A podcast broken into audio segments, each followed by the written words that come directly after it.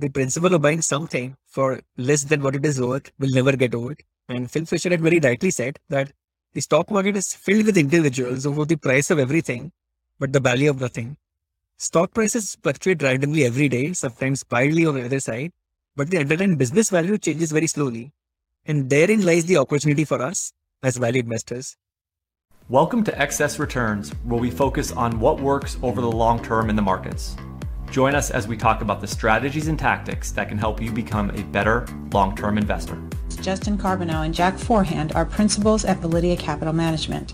The opinions expressed in this podcast do not necessarily reflect the opinions of Validea Capital.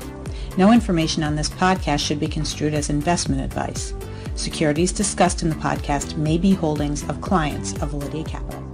Hey guys, this is Justin. In this episode of Excess Returns, Jack and I sit down with Gautam Baid, hedge fund manager and author of the book, The Joys of Compounding, The Passionate Pursuit of Lifelong Learning, to discuss value investing, what he's learned from studying successful investors like Warren Buffett, and Charlie Munger, and others, his approach to investing in India, and his views on reciprocity and the sharing of knowledge. This was an insightful conversation with an investor who's a student of the markets and other great investors. As always, thank you for listening. Please enjoy this discussion with Stellar Wealth Partners Gautam Baid. Hi, Gautam. Thank you very much for joining us today. Thank you for having me. I've wanted to have you on the podcast for a couple years now. I look back at my Amazon account as to when I actually ordered your book, and I ordered it in July of 2019. Um, so I've had it for a while, and I mean, just given the book, I mean, it, the book, cap, you know, captures a lot of things that our audience is interested in: value investing, um, great investors like Buffett and Munger, behavioral finance topics, long-term thinking, and you know this idea about learning and growing and compounding um, your wealth and compounding your knowledge. And so these are, I think, just some of the topics we're going to cover today. I think in each one of those areas we could go down deep. So we're just going to be hitting the tip of the iceberg with a lot of this stuff. But the one thing I, I I'm, we're obviously fans of, of of the work that you do, and the one thing I'll say about your book, and this isn't true for a lot of books, and I have it right here in my hand, but um, I can open this book to any page, and I always learn something, and that's kind of how I've, you know, I'm not a great finisher of books, but I have your book just lying around, and I'll grab it and I'll open it up to page whatever 252, and there'll be some knowledge and wisdom in there that's that's timeless and evergreen. So I just want to compliment you on um, you know, writing such r- really what what is a really really good book. Thank you for your kind words, Justin. Thank you. So, uh, tell us maybe just start with the story of what you know how how you got there with writing the book. I mean, it's over 500 pages long. This is a major undertaking. So, share your story about you know writing the joys of compound and, and how you got there. So, in November 2016, I joined a social media platform Twitter for the first time and uh, I immediately started microblogging my thoughts on investing, financial market history, philosophy, psychology, etc. And within a few months of me joining Twitter, uh, two Indians flew all the way from India to Salt Lake City, Utah to meet me and actually thank me for what I was sharing on Twitter. And they were the ones who actually proposed the idea of me writing a book. And what had happened, what what had happened was that I always always had this habit of curating and collecting all my best content in a Word document. And I used to keep referring back to that content again and again. And I thought, okay, why not publish uh, all this content into a book format and just try to help other people. At that time, when I self-published the first edition of The Joys of Compounding, the only intention was to give back to society and help others. And I had sold the book for zero royalty because I'd already achieved financial independence by then. And I just wanted to spread a message of lifelong learning and of showing to the world that even if you follow the straight path, if you follow the right path, you can still become rich by following an ethical path. So that was the only idea that time. I never thought that the book will become so successful. Now, after the book became very popular, in May 2019, during the Berkshire Hathaway annual meeting weekend, I was in Creighton University, Omaha, signing copies of my self-published book for the readers when Myles Thompson from Columbia Business School Publishing, New York, flew out from New York to meet me in Omaha and they offered me a publishing contract with them. And the rest, as they say, is history. Today, The Joys of Compounding is an international bestseller in five different countries. So that's a brief about uh, the background for the book. And my life, Justin, it, it, it epitomizes Isaac Newton's saying that if I've seen further, it is by standing upon the shoulders of giants. The Joys of Compounding is my heartfelt tribute to all my teachers who helped me achieve financial independence, become a better and wiser person, and help me embark on the path to a meaningful and fulfilling life.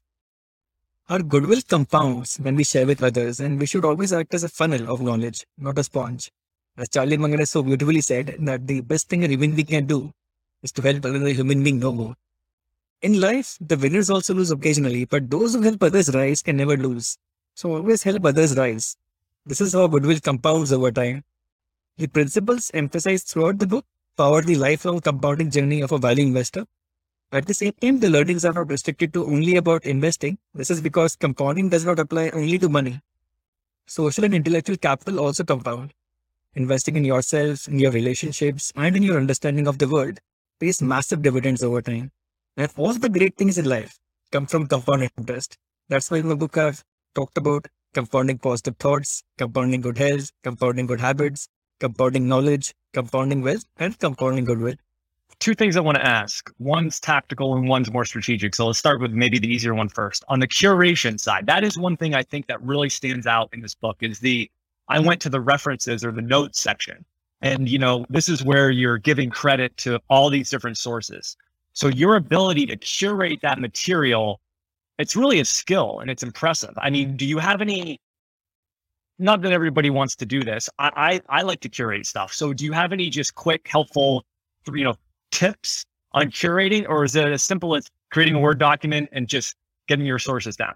I think curating uh, the content that you like is the easy part, but editing, when you're writing, when you're actually publishing a book, editing is the really tough part because, you know, as an author, every single line that you've written, every single piece of content that you've curated, it is like an own, weight, own baby. But when you're actually dealing with formally with a publishing house, they do want to restrict and lower the number of words and the, and the number of pages because publishing houses do understand that very few people want to read 500 to 600 pages of a book. So the idea was to further condense it down to the most outstanding pieces of content. So the uh, book physical copy which I see in your hands, that is the physical self-indulgent version which I self-published. The Columbia Business School Publishing Edition is further compressed uh, by 100 more pages and it has further being uh, brought down to the most outstanding content from the first edition, self-published edition. So curation is not that difficult to be honest. It's the editing and cutting out and figuring out what to cut, what to cut out and delete. That is what really takes a lot. Of- mm-hmm. Yep, good point. Um, and where do you, where does this philosophy come from for, from you in terms of wanting to help others? I mean, I think we all, well, hopefully, if you're a good human being, we all want to help other people.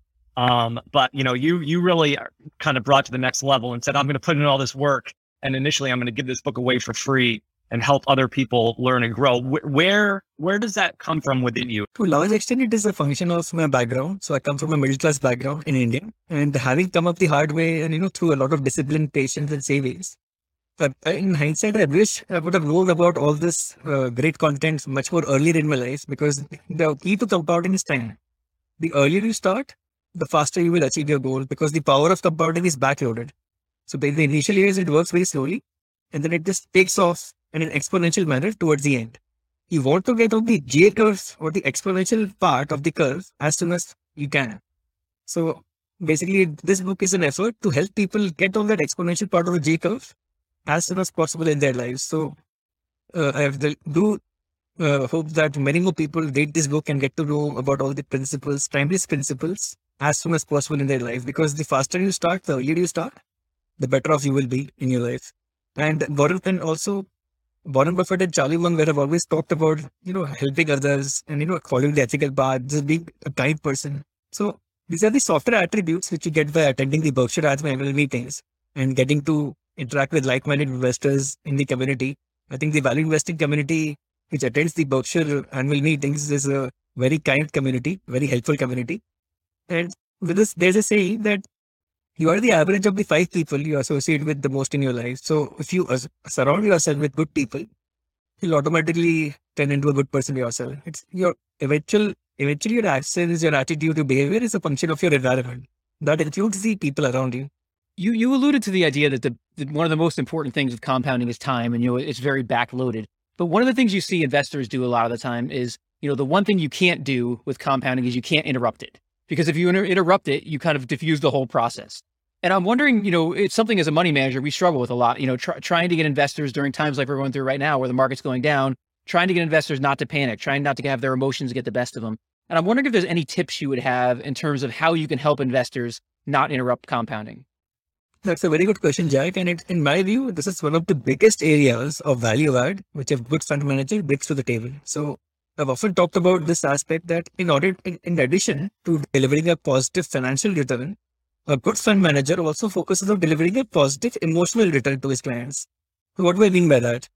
At the end of the day, the money management business is a relationship management business, and this requires the fund manager to demonstrate certain attributes and virtues honesty, transparency, sincerity, integrity, authenticity. These are the softer attributes which help your clients sleep peacefully at night. And let's assume that you know after the client uh, invests the money, we enter a bear market and the account value goes down. This is when the clients need hand holding. They need to be educated on the fundamentals of the portfolio holdings. They need to be given a basic education on financial market history. The fund manager should also make himself readily accessible and available to all the investors in the fund. There should not be any opaqueness. There should not be any lack of transparency.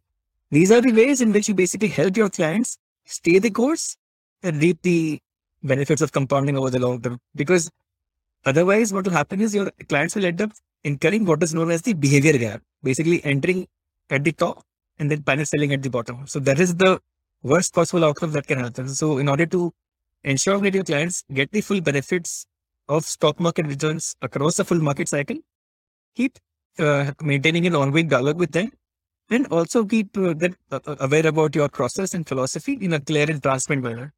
And then the outcome will take care of itself. Yeah, I think your point about education is a good one. And, you know, particularly educating clients about what happens in the bad times. So, you know, one of the things we tried to do is talk to clients about what does this strategy look like when it's doing really badly? Because those are the times you're going to have to stay the course. And so we've tried to, you know, educate as much as we can on the bad as well as the good. You know, some people try to take the bad and kind of sweep it under the rug.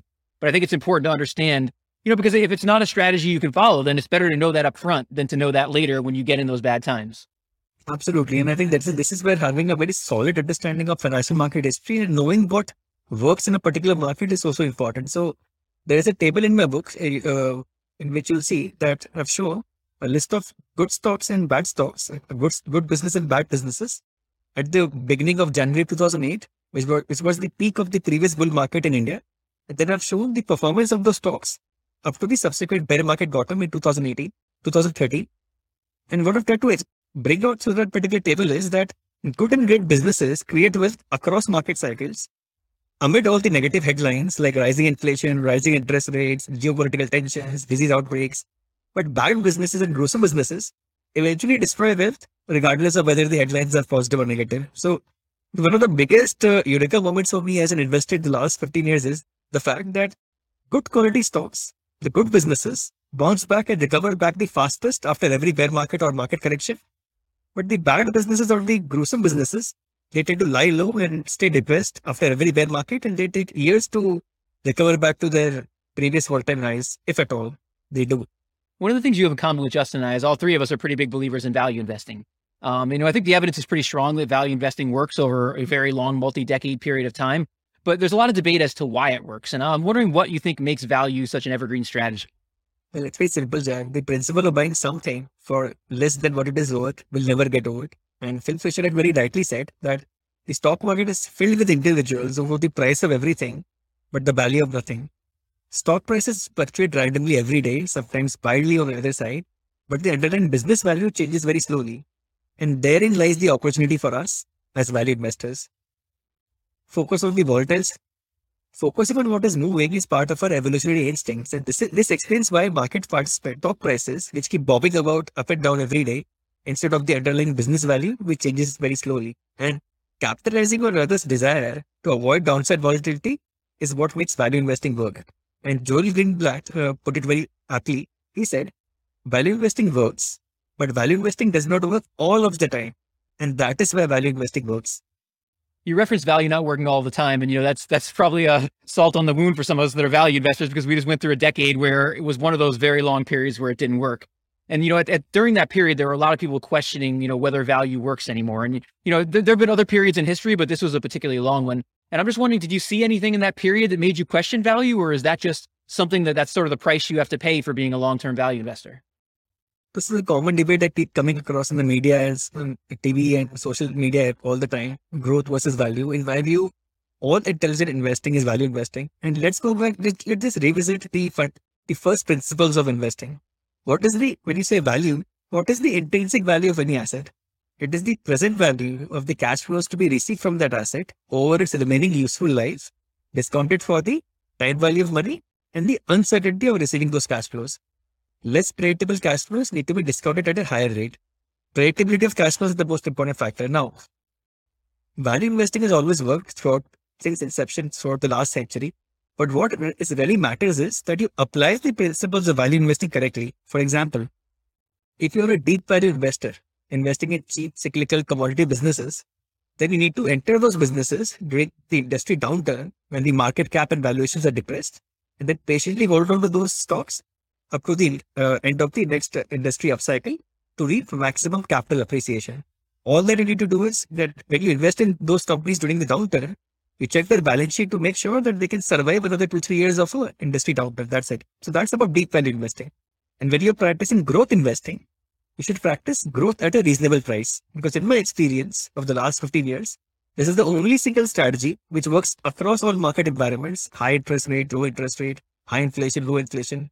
This is one particular, this particular strategy works well across all market environments. So whether you're practicing deep value or whether you're practicing growth investing, focus on fundamental principles within each of these two categories. Just don't bracket, uh, you know, investing into a single box like value because value investing is not about buying bad, damaged, declining businesses cheap. It's about getting more value for the price that you're paying with the least amount of risk. This is the definition of value investing. Yeah, I think we, uh, I think a lot of investors probably should have uh, heeded your guidance on investing growth at a reasonable price because there was a lot of investing in growth at an unreasonable price um, last year, and that, that certainly hasn't ended very well for a lot of investors. So you have to be a keen a student of market history, and there's a great book by Howard Marks which I highly recommend to everyone. It's called Mastering the Market Cycle, which he basically talks about how you need to be aware and cognizant of regime change or regime shift. So basically, these uh, unprofitable uh, revenue, high revenue growth companies may have done well in a period of uh, high liquidity and low interest rates over the last 13, 14 years. But now that we're entering a period of quantitative tightening, more expensive cost of capital and uh, higher interest rates, these were the first stocks to deflate. So what matters is in investing for the long term is really not how much paper profit you make in a bull market, but how much of that wealth can you retain after the subsequent bear market. That is what defines a truly great investor. And these are the lessons which you can learn if you have the sincere approach of learning from the most successful investors in history they knew how to adapt to changing market conditions.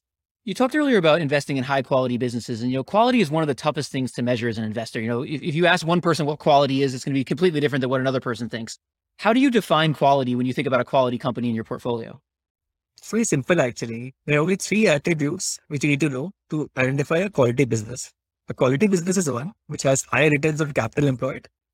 Number two, it has it has to have a sustainable competitive advantage or what we call moats in order to ensure that it can sustain those those high returns on capital employed for a long period of time. And third, that business should have sufficient reinvestment opportunities to deploy the, all that excess free cash flow at high rates of return within the business itself. That is how a quality business becomes a compounding machine. So there's three things. High returns on capital employed, competitive advantage, with plenty of reinvestment opportunities at high, return, high rates of return. Simple. And when you think about the valuations on high quality companies, um, you know, I, I know you you like to have a reasonable price in what you're investing in.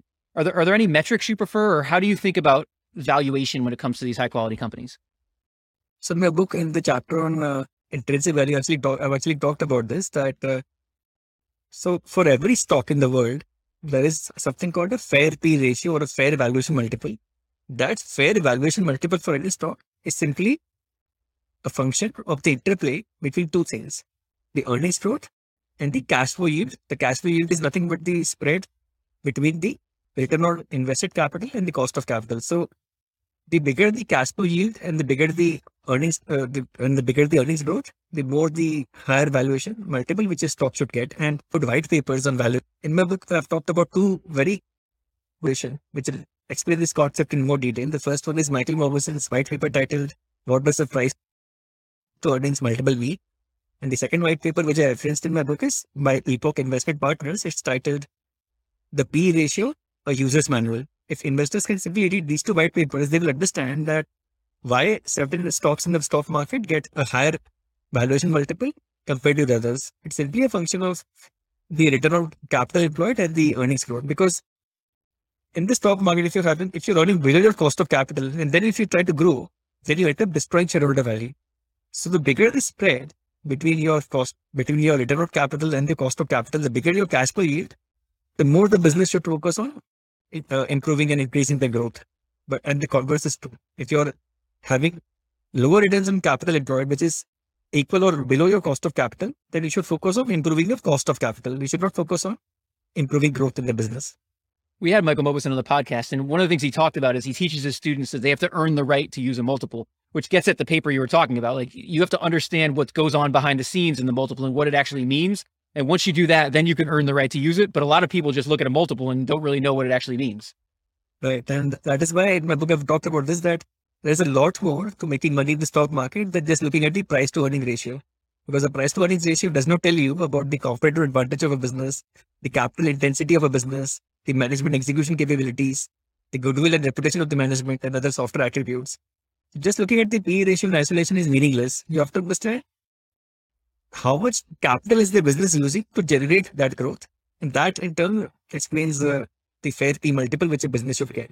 And more importantly, is this uh, high return capital employed sustainable?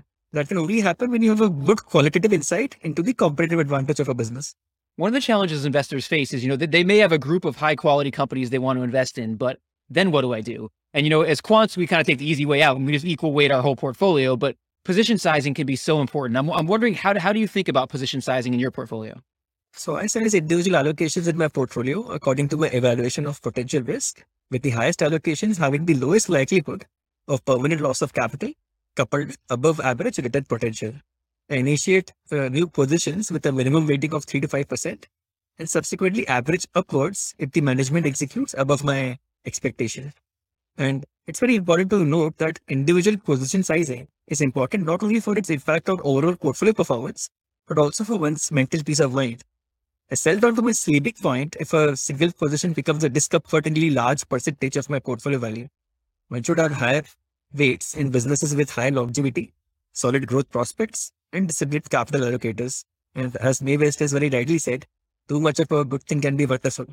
What do you think? I, I know we'll talk a little bit more about uh, your fund you're running in India, but I want to talk to you first about the, the idea of longevity for fund managers. Um, you know, what what do you think are the keys in terms of being an, an emerging market fund manager who has longevity in this business? So I think uh, there are certain key success attributes which you need to keep in mind to ensure longevity as an emerging manager in the investment business, be it for any stock market.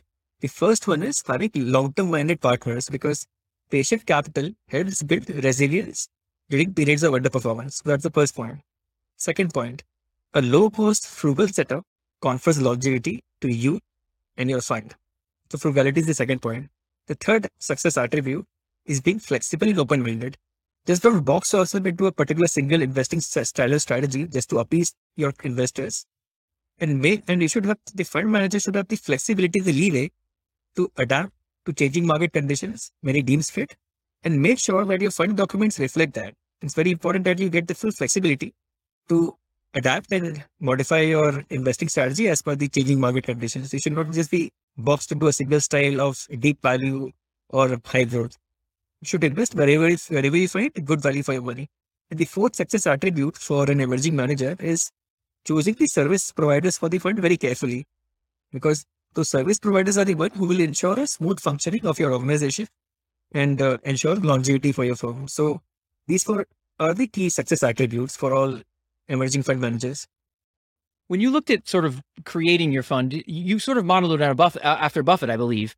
Uh, and I was wondering, you know, in your opinion, the original Buffett partnership structure, you know, what were the pros and cons of that for investors? So you, you will rarely find such an equitable fee structure in the fund management industry today. In my view, the Buffett partnership fee structure was one of the most fair and reasonable fee structures. In that particular fund structure, Warren Buffett took zero management fee and he had a 6% hurdle rate subject to a high watermark provision, which meant that he would not get paid until his investors' year-end accounting account values reach their previous all-time highs. And finally, Buffett would take 25% performance allocation above the 6% hurdle rate. So in my view, it was a very fair and reasonable structure.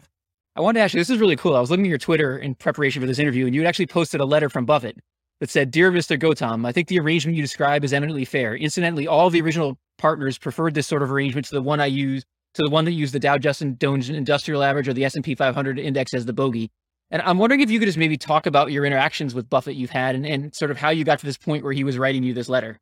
So I first reached out to Warren Buffett in 2018 when I sent in the manuscript of my self-published book. I wanted his formal approval for including some of the content from my shareholder letters in my book. And he had very kind words to say about the book as well that time, and that also contributed to the book's success, success initially.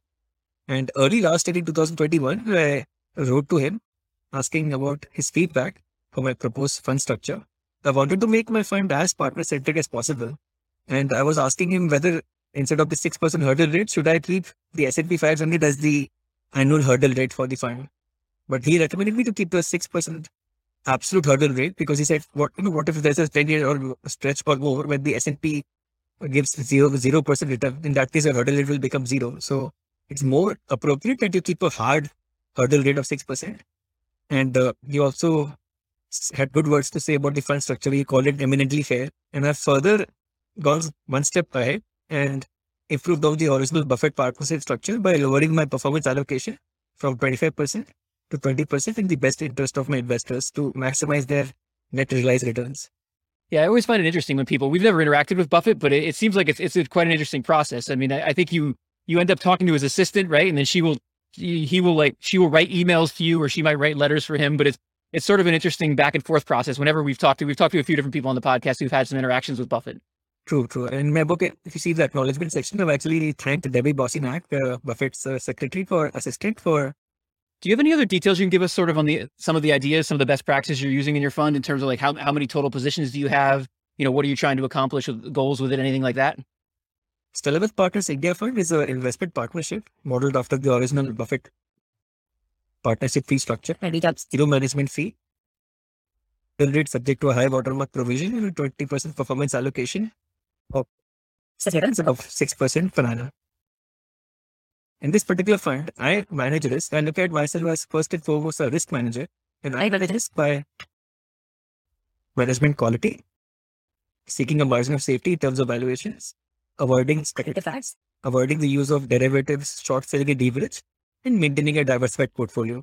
And we invest in listed equities in India with a long-term fundamental and value-oriented approach in your book, you wrote the success of an investment manager is as much about his or her ability to vet prospective clients as it is to say no to the wrong type of investment idea. And we've sort of talked about the importance of getting the right clients on the bus. But can you just kind of elaborate on on that a little bit and sort of what you're really trying to say there? It's very important to have the right partners because having the right investor base will help the fund manager build longevity and stay the course for long-term resilient wealth creation. The worst thing that can happen to a fund manager is to have short-term impatient clients who pull out at the first signs of market trouble. Because as you know, a hedge fund is, is a pool fund structure. So if any one single a single client pulls out his money during a bear market or a market crash, then the fund manager is supposed to sell the holdings of, the, the pooled holdings of the fund, portion of the pool holdings at a rock bottom price. And that in turn puts further pressure on these uh, stock prices of the holding. So you ideally want to vet and be very careful about the kind of partners that you onboard into the fund. So right now also, uh, as I'm in the process of marketing the fund and raising capital, I'm very being very cautious and careful as to the kind of investors are uh, let uh, be very fatal during the future bear market come into the fund, like onboard into the fund because choosing the wrong partners can uh, situation. So in order to have longevity in this business, make sure that you choose the right clients. And patient long-term capital is the key to having a successful investment management business. So two things on that. Do you know who Wes Gray is from Alpha Architect? Yes. Okay. So I was listening to him on a podcast. This was like a year or two ago, and they were talking about um, Buffett. And up until that point, it was like his relative underperformance since like the financial crisis. So this might have been like 2016, 2017. Obviously, Berkshire has done very well more recently. but you know, and they were sort of like asking, has Buffett like lost his edge? Like that was the the thing. And then, you know, Wes took a step back and he's like, but you know what though? Like those investors that have been with Buffett and stayed with Buffett, they've got and even though Berkshire Hathaway over that 15 year period, whenever that was, has had underperformed the S&P by maybe one or two percent, those investors had actually got that return. So his biggest, it, it, it, it wasn't about the return. It was like the investors in Berkshire actually achieved that return because they stayed with him. So, you know, to your your point, I mean, Buffett's done a great job of attracting the right type of high quality investor. We actually had um, Lawrence Cunningham on the podcast who talks about quality shareholders and and uses Berkshire as a as the sort of the preeminent example there. Um, so what what what you were saying just sort of reminded me of that comment that Wes said. True, agree, fully agree. And uh, that's why having a very high quality shareholder base, just like it has helped Berkshire Hathaway build longevity, that is what I aim to do in my fund as well. Have a very high quality investor base because at the end of the day, you also just we just don't want to eat, just don't want to eat well. You also want to sleep well, and that is why it is very important to have good long term minded partners in your fund. How do you how do you vet those those investors? Do you actually speak with them? Do they fill out a questionnaire? There's no formal questionnaire, but I mainly focus on two key aspects. So I try to gauge their attitude towards short-term volatility. So I ask them, you know, if suppose you after or immediately after your investment, suppose your fund value goes down by 40, 50% in a few months time, because in the markets, anything can happen at a short notice. What will be your reaction? Would you panic or would you, you stay the course? That's the first question. And the second question is about the time horizon, because two decades, the tagline of my company is building generational wealth. And for that, I need people who are ready to invest for at least a few, if not more. Because the real power of compounding is realized only over very long time periods. So time horizon and attitude towards volatility, these are the two aspects which I try to understand for each of my current clients. Is your fund limited to Indian investors or are you taking US investors as well and allocating them into Indian equities? The fund is, the fund is based in the US and is available only to accredited investors in the US only. It's not a, a global fund. It's it's not open to global investors. It's only open to uh, the citizens and lawful permanent residents living in America. Gotcha. Okay. Yeah. So, and what's the and how do you sort of frame up the um, discussion around getting part of the someone's portfolio allocated to the Indian equity market? I mean, you clearly there's you know, it's a it's an emerging market, growing economy. Um, but what what's the benefit for U.S. investors investing in India? Right. So there is a saying which goes that no four trillion trillion dollars of GDP on Earth can stop it. An idea whose time has come, and India's time is arrived. It took India 60 years to reach its first, but it took India just seven years to reach the second trillion dollars of GDP, and the subsequent uh, trillion dollars of GDP are expected to be reached in faster succession. Now, if we simply assume that the market cap to GDP ratio approximates one over time, one can just envisage the kind of wealth creation that lies in store for investors in great Indian businesses over the next few decades. Trillions of dollars and the nation's best managed companies with proven ability to scale their operations will capture the bulk of this upcoming wealth creation boom in India. And it is my personal conviction and belief that all investors in the world should have some allocation in their personal portfolios dedicated to Indian equities. One should not miss out on such a big wealth creation opportunity. And the reason why I say this is if you look at the history of any major stock market in the world, be it Japan, China, or US, wherever those countries' GDP went from $2.5 trillion to $5 trillion, their GDP doubled, but their stock markets did not just double. Their stock markets tripled or quadrupled the fastest pace of wealth creation in any nation stock market takes place when that nation transitions from a low income country to a middle income country. Because as an example, if your if your per capita GDP goes from thousand dollars to three thousand dollars in the case of India, for example, then the basic spending on items like food goes up very marginally, but the spending on discretionary branded consumption and the financialization of savings, those categories go up 10x and 5x respectively. So there's a big exponential. So you get linear growth, but exponential opportunities in these two categories in a growing nation like India, which is transitioning from thousand dollars per capita GDP to three thousand dollars per capita GDP. And today India's GDP is two point eight trillion dollars. So right now we're just about to enter the cusp of the fastest pace of wealth creation in the Indian stock market because that is what history teaches us. US, Japan, China. Go back in history and check what the stock markets did when they moved from 2.5 trillion to 5 trillion GDP. That is what that is where India stands today.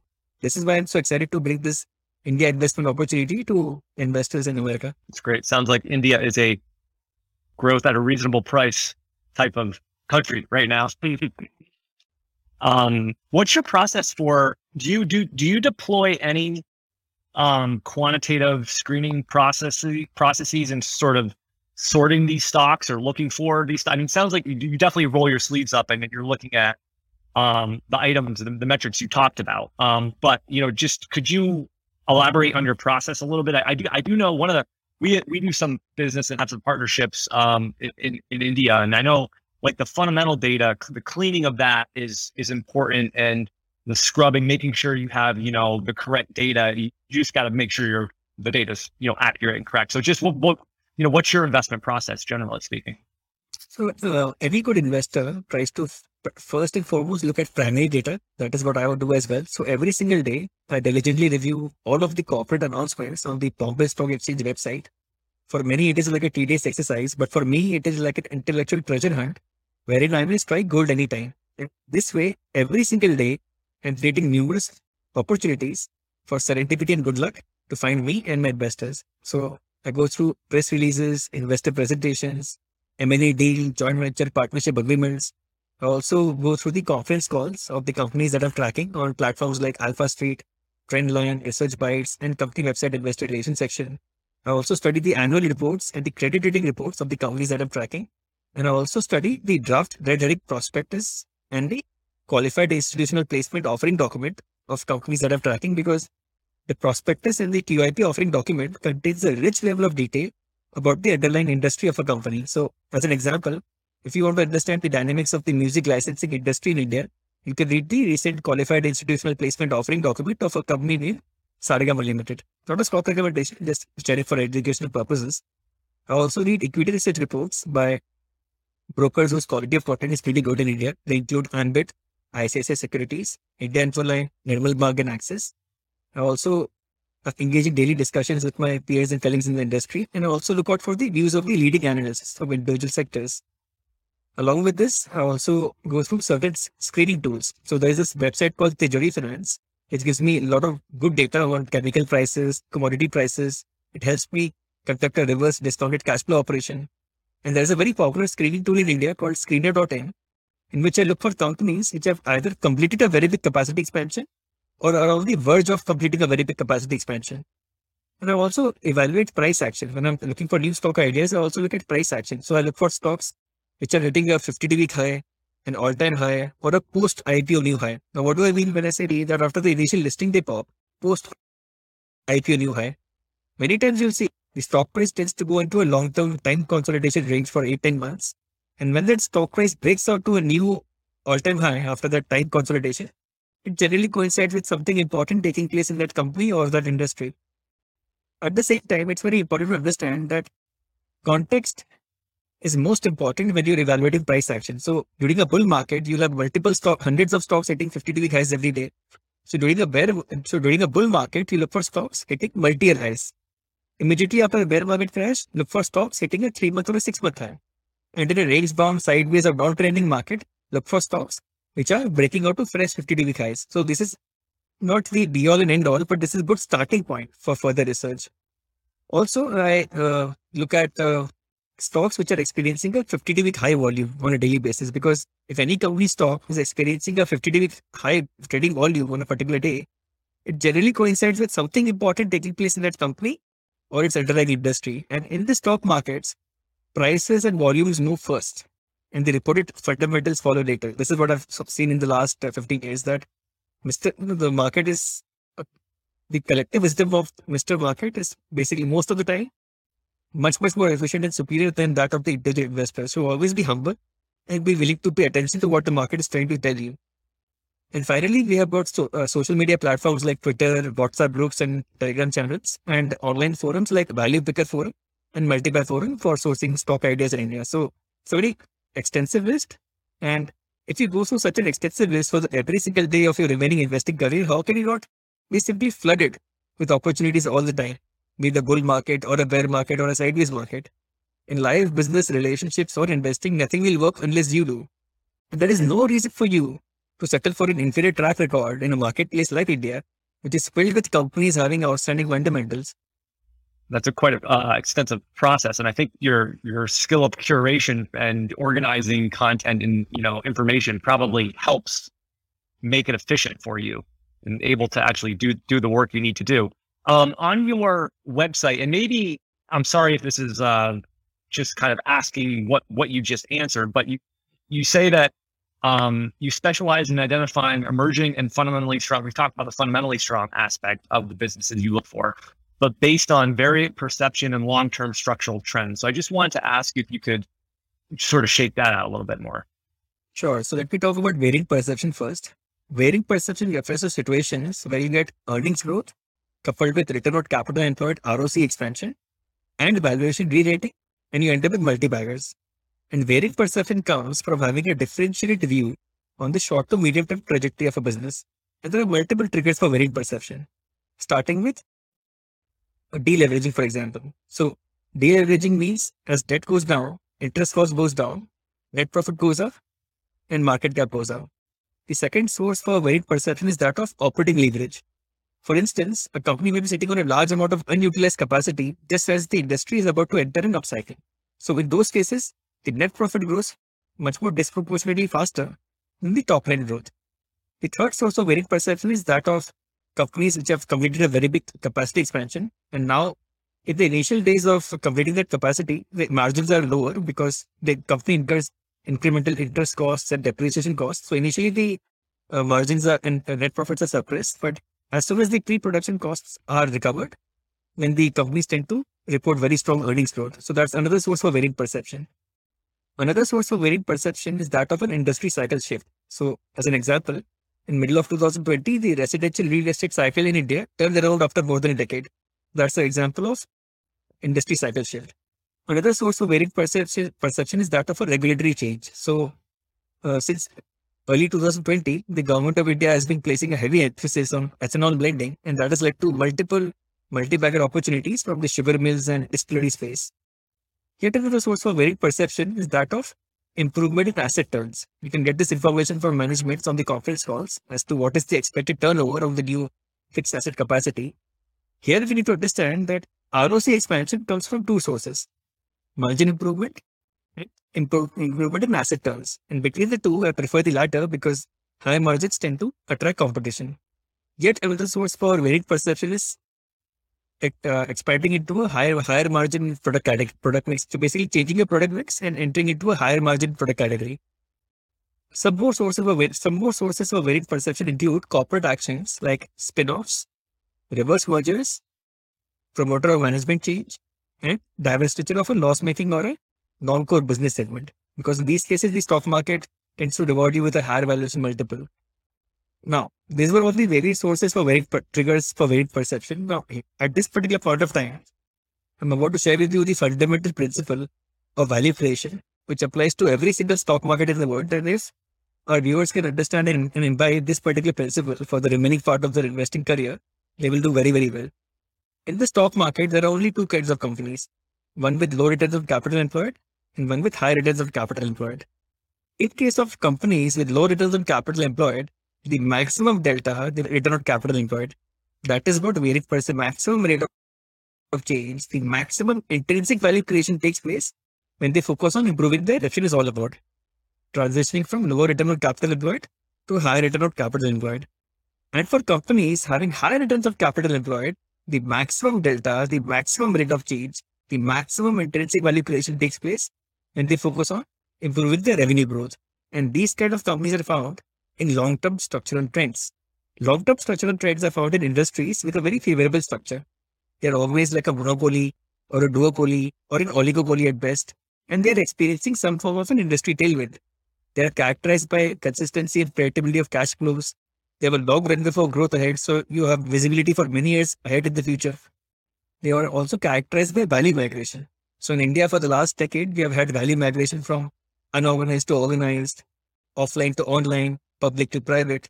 And there are multiple structural growth plays in India, namely contract development and manufacturing organizations, contract research and manufacturing services, custom synthesis and manufacturing, specialty chemicals with critical application, affordable housing, fintech, cloud computing, digital transformation, electric vehicles.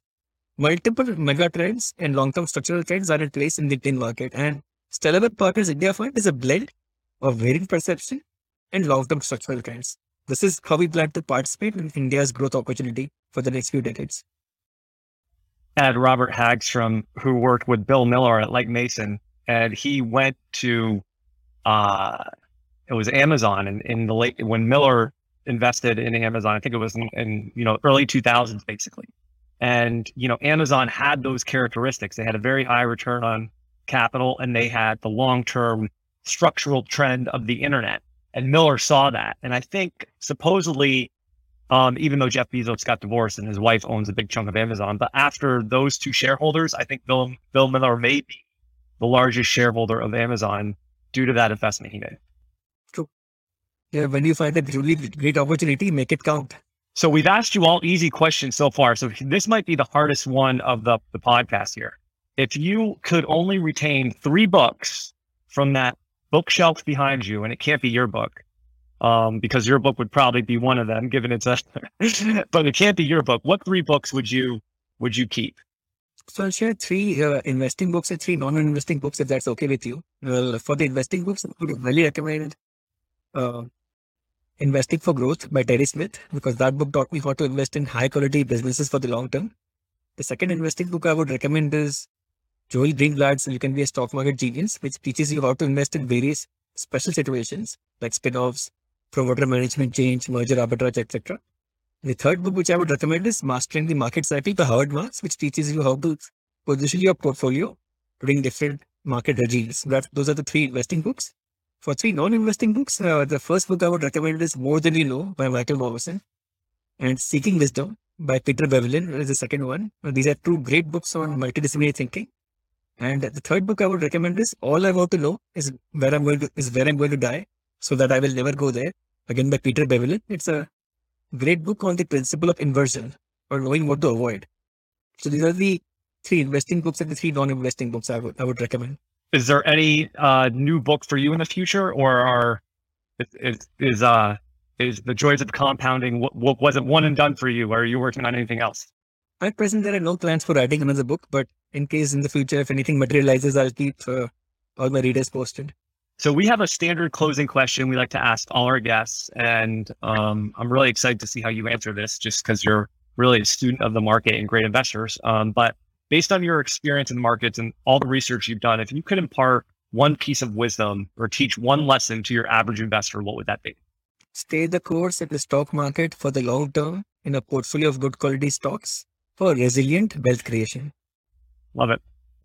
God, thank you very much for joining us. This has been great. If people want to learn more about you, your fund, where can they go on Twitter and where can they go on the on the web to follow you, learn more about you?